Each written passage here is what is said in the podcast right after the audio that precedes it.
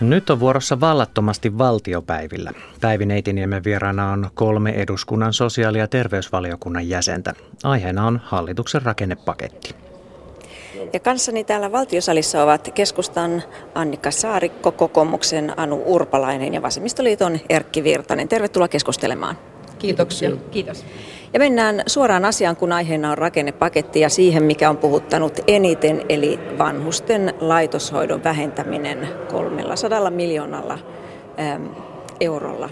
Mitä mieltä olette? Annetaan opposition aloittaa. Annika Saarikko. No varmasti yli puolueen rajojen pitkän linjan tavoite Suomessa on ollut, että, että vähentäisimme laitosvaltaisuutta ja inhimillisesti katsoen on hyvä, mitä useamman ikäihmisen pystyisimme hoitamaan kotona. Mutta on kyllä sanottava, että nyt tähän rakennepakettiin liittyvä 300 miljoonan euron säästöpäätös vaatisi mahdollisimman pikaisesti hallitukselta selvitystä, mitä sillä tarkoitetaan? Ja ennen muuta, mistä löydetään varat ja resurssit siihen, että, että laitoshoidon sijaan kotiin annettavat palvelut olisi varmasti turvattuja. Ja osana tätä keskusta pitää tietysti tärkeänä esillä myös omaishoidon tukemista ja, ja sen parantamista. Yhtenä konkreettisena keinona, mitä olemme pitkään puolustaneet, on se, että omaishoidon tuki voitaisiin antaa Kelalle maksettavaksi ja tällöin kaikki omaishoitajat olisivat tasa-arvoisessa asemassa. Tämä on kova haaste. Superin mukaan tuo 300 miljoonaa tarkoittaa noin 7,5 7500 hoitajaa. Minkälainen käsitys tai miten, miten kova haaste on järjestää sitten se koti, havu, avo ja ympärivuorokaitainen hoito niin, että, että laitoshoidosta voitaisiin luopua tai vähentää? Anu Urpalainen.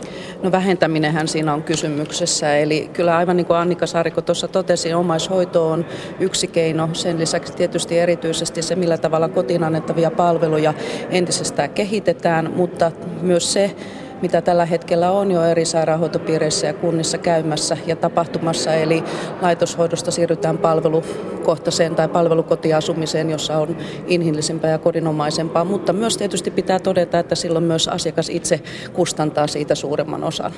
Mutta kun ongelmia asian järjestämisessä on jo nyt, nyt otettaisiin sitten vielä isompi haaste. Erkki Virtanen. No mä olen aika murheellisena nyt tätä viime päivien keskustelua kuunnellut näistä suurista leikkauksista. Tässäkään ei ole kysymys leikkauksesta.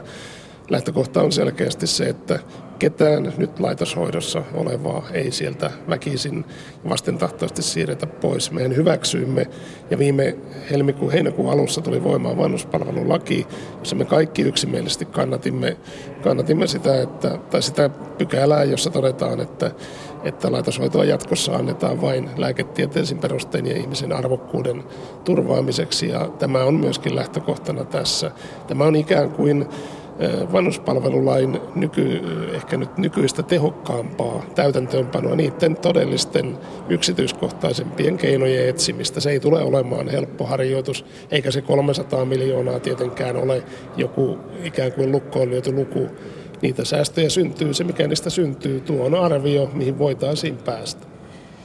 Niin, varmasti se yksi, mikä tässä on aiheuttanut hämmennystä ja, ja huolta ja, ja vähän pelkoakin ikäihmisissä, jonka perustellusti ymmärrän, niin on tietysti se, että vanhuspalvelulaista ehti tuskin muste kuivua, kun nyt sitten tarjoillaan ristiriitaisin näkemyksin tällaista säästöä. Siinä Erkki Virtanen on aivan oikeassa, että, että tämä on pitkän linjan tavoite ja osa vanhuspalvelulain henkeä, jonka varmasti me kaikki allekirjoitamme, kunhan ne paikat siellä äh, niin muun tavoin hyvässä hoidossa on turvattu laitoshoidon sijaan. Se, mikä tietysti jää nyt mietityttämään on, kun tähän sektorin kohdistuu näin iso säästö, että samanaikaisesti vanhuspalvelulakiinhan kirjattiin ylös ajatus siitä, että se henkilöstömitoitus 0,5 hoitajaa pitäisi, pitäisi olla turvattuna nyt en tiedä sitten, miten hallitus tulee suhtautumaan tähän linjaukseen, kun ainakin tiedossamme on, että aivan kaikkialla ei ole toteutunut tähänkään mennessä se 0,5 hoitajamitoitus, ja, ja sehän tarkoittaa sitten lisää rahaa, että linjauksissa on pientä ristiriitaa. Anu Urpalainen. No en näe niin, että suuria ristiriitoja, no, että aivan niin kuin Erkki Virtanen totesi, niin tämä on nyt tällaista toimeenpanoa. Erityisesti vanhuspalvelulain osaltahan meillä on sovittu, että ensi syksynä tarkastellaan laajemmin, kuinka tämä vanhuspalvelulaki on toiminut. Ja jos nyt mietitään sitten tämän päivän ikäihmistä ja tämän päivän omaisia, niin yksi kysymys, joka tässä on pakko ottaa pöytään, niin on myös se, että kuinka me todella mekin hoidamme tulevaisuudessa omia omaisia. Me otamme myös vastuuta enemmän omaisten hoidosta, niin kuin he ovat aikoinaan hoitaneet meitä silloin, kun oltiin pieniä. Tarkoittaako tämä siis sitä, että omaishoitajien vastuu kasvaa? Sanoisin, että läheisten vastuu pitäisi olla ja pitäisi ehdottomasti kasvaa verrattuna siihen, mitä tämän päivän keskustelussa on. Tästähän on tutkimuksiakin, kuinka tämän päivän aikuiset nuoret haluavat mieluummin rahalla rahalla hoitaa vanhempia. Sekin on tietysti ihan hyvä asia, mutta kyllä se läheisyys ja välittäminen ja yhteydenpito ja huolehtiminen ihan loppuun asti niin on kyllä meidän kaikkien asia. Erkki Virtanen. Vanhuspalvelulain mitoituskirjaus on edelleenkin voimassa. Se on valiokunnan tekemä, toki hallituksen sopima. Ja jos vuoden 2015 loppuun mennessä löytyy yksikin paikka, jossa on mitoitus alle 0,5, niin sitten se pykälä kirjoitetaan lakiin. Se on selkeä lähtökohta ja omaishoidon, omaishoito ja omaishoidon tuki on keskeisessä asemassa tässä ja sen vuoksi pidän kyllä tärkeänä, että jatkossa hallitus myöskin pohtii sitä, että miten se omaishoidon tuki järjestetään niin, ettei kukaan jää ilman sitä ja että se on riittävää, että omaishoidolla pystytään vastaamaan. Tämä demo, suomalainen demografia on sellaista, että, että kaikkia suomalaisia vanhuksia ei laitoksissa pystytä hoitamaan. Jos nyt päästään siihen, tai siinä kahdessa kolmessa prosentissa kuljetaan, niin olen aika tyytyväinen. Tähän mennessä on puhuttu tästä 300 miljoonan säästöstä, mutta onko teillä käsitystä, mitä sitten tämä, tämä kaiken muun, tämän kodin avohoidon ynnä muun järjestäminen maksaa, Anu Urpalainen? Hallituksen paketissa tähän liittyen niin nämä kotiinhoitoon panostaminen ja muu niin on laskettu tässä arviossa, laskettu siihen mukaan. Että nyt tietysti odotamme täsmällisiä esityksiä ensi kevätpuolella. Haluan kyllä korostaa sitä edelleenkin, että, että nämä luvut ovat väistämättä arvioita. Siis voidaan uskoa perustellustikin, että, että jos laitoshoitoa pystytään välttämään ja, ja hoitamaan hoitoa ja hoivaa tarvitsevia vanhuksia kotona nykyistä enemmän, niin säästöjä on saatavissa. Että ovatko ne tasan 300 miljoonaa, niin se on, se on täysin tulevaisuus näyttää, eikä, eikä tämä ole sillä tavalla sitova, että nyt pitää olla se 300 miljoonaa tasan tai muuten seuraa kamaluuksia. Vaihdetaan vähän näkökulmaa tähän rakennepakettiin. Opetukseen liittyvä päätös on, ovat muun muassa se, että lukioita ja ammattikouluja keskitetään suomeksi sanottuna kai karsitaan. Ja, ja sitten toinen oli, että oppivelvollisuusikää nostetaan kaikilla 17 vuoteen. Ja nyt sitten vähän keskustellaan, että miksi kaikilta, kun tällä oli tarkoitus juuri auttaa niitä mahdollisia koulupulakkaita. Mitä mieltä olette näistä päätöksistä? Annika Saarikko. Niin, jos jossakin hallituksen toivoisi tavoitteissa onnistuvan ilman muuta nuorten syrjäytymisen estämisessä ja nuorten työllisyyden parantamisessa. Kaikki tiedämme, että, että Suomessa nyt ja tulevaisuudessa työpaikan saannin takeena on koulutus. Ja, ja peruskoulutuksen jatkeena ammatillinen koulutus toinen aste on, on välttämättömyys jatkossa. Keskusta kuitenkin näkee tämä asia nyt eri tavalla kuin hallituksen päätös. Me emme olisi kohdistaneet noin isoa rahasummaa, josta ensinnäkään ei vielä edes ihan tiedetä, minkä kokoinen se on.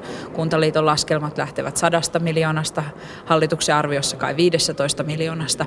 Joka tapauksessa niin, että emme olisi kohdistaneet summaa koko ikäluokkaan kohdistuvaa oppivelvollisuusien nostoon, vaan, vaan lähdemme ennemmin siitä, että jokaisella nuorella on oma polku, oma tarina ja, ja murheet siitä, miten elämä on mennyt niin, että koulutus on jäänyt kesken tai paikkaa ei ole löytynyt. Ja tarvitsemme ennemmin täsmätoimenpiteitä kuin tällaisia koko ikäluokkaa koskevia kaavamaisia oppivelvollisuusien nostoja. Anu Urpalainen, olet itsekin rehtori ja sillä lailla katselet, olet katsellut tätä asiaa paljon lähempänä. Mitä mieltä olet tästä, juuri esimerkiksi tästä oppivelvollisuusiän nostosta? Miksi se pitää nostaa kaikille, jos tästä vain pientä joukkoa halutaan auttaa ja tukea?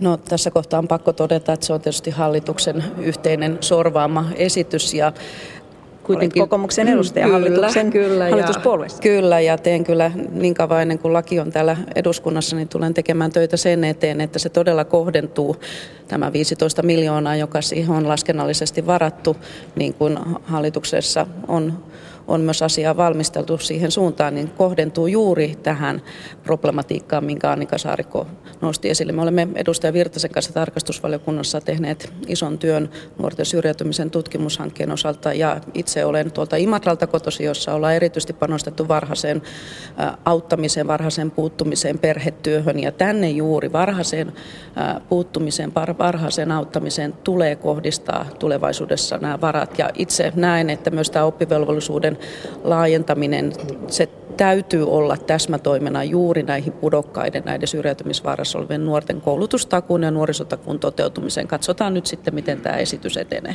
Erkki Virtanen, niin miten se kohdentaminen pitäisi tehdä? No kyllä mä olen, olen jossain määrin samaa mieltä, että, että ylipäätään rahat pitää kohdentaa sinne, mistä niistä on eniten hyötyä. Mutta tietysti oppivelvollisuuden, kun puhutaan oppivelvollisuudesta, niin se on tietysti vähän ongelmallista, koska yleensä oppivelvollisuus tarkoittaa sitten, sitten kaikkia. Että et on vähän hankala puhua velvollisuudesta, joka ei olekaan kaikille, kaikille velvollisuus. Mutta olen kyllä Anu Urpilaisen kanssa ihan samaa mieltä siitä, että, että meidän on etsittävä nimenomaan niitä keinoja, jotka vaikuttavat, joten kustannusvaikuttavuus hienosti sanottuna on paras mahdollinen ja, ja, ja pitää katsoa, että mitä, mitä tämä kyseinen päätös nyt sitten merkitsee. Kaipaan kyllä muita, ehkä vähän täsmällisempiäkin keinoja. Annika Saarikko. Niin, kun tarkastelee tuota rakennepaketin kokonaisuutta, niin mun päällimmäinen ajatus siitä on ollut ollut jotenkin se, että semmoisia suuria rakenteellisia uudistuksia se ei nimestään huolimatta sittenkään juuri sisällä. Se on pikemminkin työlista tai julistus niistä asioista, joiden puolesta halutaan tulevaisuudessa tehdä töitä tällä hallituspohjalla. Varsin moni kohta on myös täsmentymätön, joko auki kirjoitetusti todettu, että vielä kanta ja linja puuttuu. Ja, ja tämä oppivelvollisuus ikään näyttää olevan nyt juuri sellainen asia hallituksen sisällä. Hallituspuolueiden edustajat osaavat sitä paremmin kommentoida, mutta ei ole ilmeisesti ihan varmuutta, mitä oikeastaan sovittiin. Mutta keskustan linja on tässä sillä tavalla selvä, että, että me emme ole valmiita hyväksymään oppivelvollisuusien nostoa koko ikäluokkaa koskien ratkaisuna tähän nuorten syrjäytymisongelmaan. Niin, Anu Urpalainen, onko teille selvää, mitä so- sovittiin? tuossa oppivelvollisuusien suhteen? No kyllä on selvää se, että on sovittu tämä oppivelvollisuuden nosto ja noin 15 miljoonan euron paketti, jolla se tulee hoitaa. Ja ne on sitten, niin kuin me kaikki tiedämme, niin ministeriössä opetus ministeri sen valmistelee ja nyt sitä raakaa työtä sitten käydään täällä sen asian osalta. Ja siinä tietysti jokaisella puolella on omia näkemyksiä siihen varsinaiseen lopputulemaan.